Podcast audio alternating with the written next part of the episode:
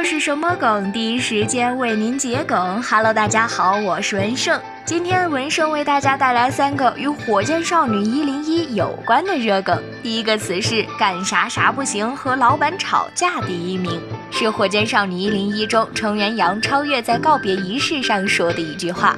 二零二零年六月二十三号，火箭少女作为限定组合到了两年的合约期限，举行告别仪式。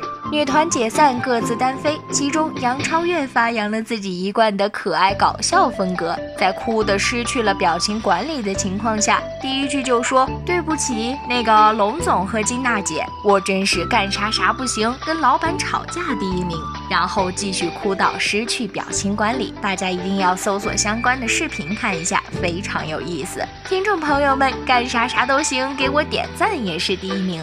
第二个词，炒团。火箭少女一零一女团的别称，因为火箭少女的简称是火少，火和少组合在一起便是炒，因此火箭少女也叫炒团，而火箭少女的粉丝也叫做炒粉。